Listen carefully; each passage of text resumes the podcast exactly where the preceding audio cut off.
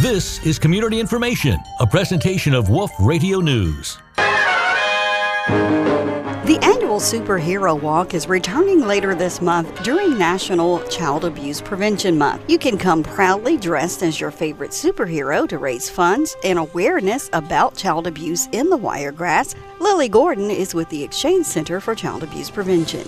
We always partner with Mike Schmitz family to present our 5K superhero run. And this year is actually our 10th year, so we're super excited about that. The run slash walk is on um, April 24th at 3 p.m. at Westgate Tennis Center. You still can register, pre register online. Can go to exchange.cap org to register if you would like to participate. We'll have so many different things to do there. We actually have a food truck coming, so we're super excited about that. We've never had that before. We'll have some bouncy houses for the kids to while the adults maybe do the 5K run or the fun run with the kids, whatever they would like to do. So we're super excited about the vendors that are all coming as well. So you can go ahead and pre-register and get a swag bag which is sponsored and given by Eagle Eye Outfitters. Why is it called Superhero Run? Um, because we always want to look at the kids as superheroes. Some of the kids go through so much since we hear about it on a daily basis at the Exchange Center. So we like to think of them as our superhero, or even you can be their superhero, um, just to prevent things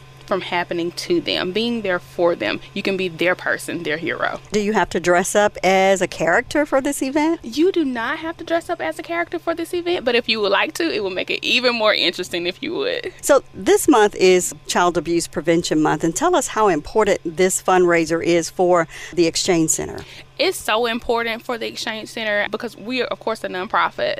Um, and so the services that we offer to the families, we have to have fundraising activities to, in order to support them and to utilize our services because our services are always free. Everything that we offer at the Exchange Center, I always think of it as there's always someone out there that needs your help. And if we can just stop the cycle of abuse, no matter what it is, it's physical, different trauma that they're going through, it's very important for us to do that. And it's uh, important as a community community for us to be able to help these children and help these families to prevent things that may happen to them to be there for them.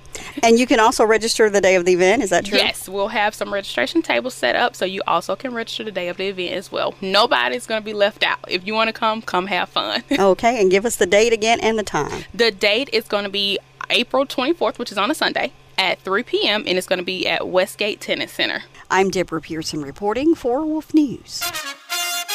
To get community information on demand, visit 997wolffm.com.